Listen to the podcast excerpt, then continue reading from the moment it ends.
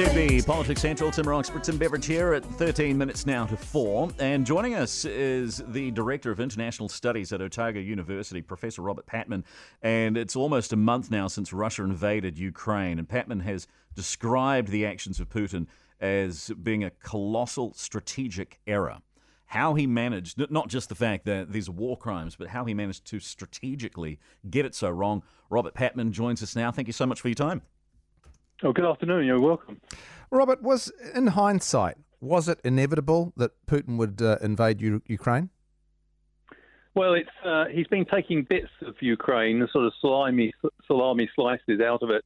In 2014, he annexed the Crimea, which was a, a blatant violation of international law. It was the first time in the the post 45 period that one state seized territory from another state using force.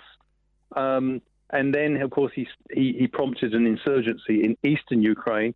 And so the two countries have been at war for about uh, eight years before uh, Putin went to a full scale invasion uh, in an attempt, I think, to annex the rest of Ukraine. But Ukraine is a big country, 44 million people, and has been very difficult to swallow, so to speak. Was his colossal strategic error, was it in his decision making, or is the strategic error, is it more in his implementation? I think that, like many people who've been in power a long time, remember he has he's head of a, an authoritarian system.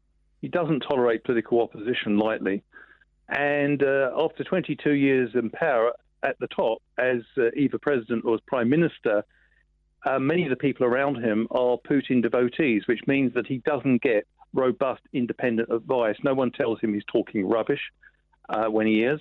And so, in a sense, he's living in a bit of an information bubble. And I think that made that, that was the backdrop to some major miscalculations. What information is he getting now? Then, what bubble is he in? Is he getting the rea- is he getting the full information about the casualties the Russian troops are uh, taking? Uh, if he is, he's not showing it. Um, he seems to think they're winning, according to a rally yesterday where he participated uh, in front of thousands of people, that, Russia was prevailing in its denazification campaign mm. in Ukraine. And he can't bring himself to call it an invasion. Anyone who calls it an invasion in Russia uh, or a war could face up to 15 years imprisonment. He calls it a special military operation. So, it, it, in a sense, I, I think he's deluded, but uh, he will pay a big price for that in the long run. In, in, fact, it's very difficult to see how the outcome in Ukraine is going to work well for Mr. Putin. I, I wonder whether it almost sounds kind of juvenile talking about Putin and, and if he was assassinated. But but if that did happen, would the war just stop, or would someone take his place with the same delusions? Well, it's very difficult to say. Um, that's the problem with trying to read an authoritarian system because it, it's not transparent, more, uh, like a democratic one where you can see where the contenders are, who's running for office. It, it's it, we just don't know. Um, it, depends. The other thing is, I think Mr. Putin now is in a race against time. Um, it's difficult to see, even if he takes over the capital of Ukraine, Kiev. Uh, it's difficult to see how uh, he can actually subdue a country which clearly rejects Russian control. And the Ukrainians who have suffered terribly through these missile strikes and shelling uh, on civilian targets in cities, seem determined to hold out. So, and also we've got the now the crushing effect of these sanctions, which are seriously rearranging the Russian economy. Mm. So, it, it, he's got to achieve some results quickly. But the, the, you know, the the problematic thing about that is even if he did, even if he his missile strike suddenly got a surrender or a, some sort of submission yeah. from Ukraine, it's difficult to see how he could actually achieve what he wants, which is control yeah. of Ukraine, because the people there are not going to accept it. General Wesley Clark, you probably heard his comments because a lot of the focus yeah. has been on NATO.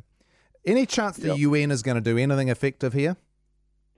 Well, the UN is only as strong or as weak as its uh, key members, the, the permanent security members of the Security Council, five members, which are the United States, Russia, China, UK, and France.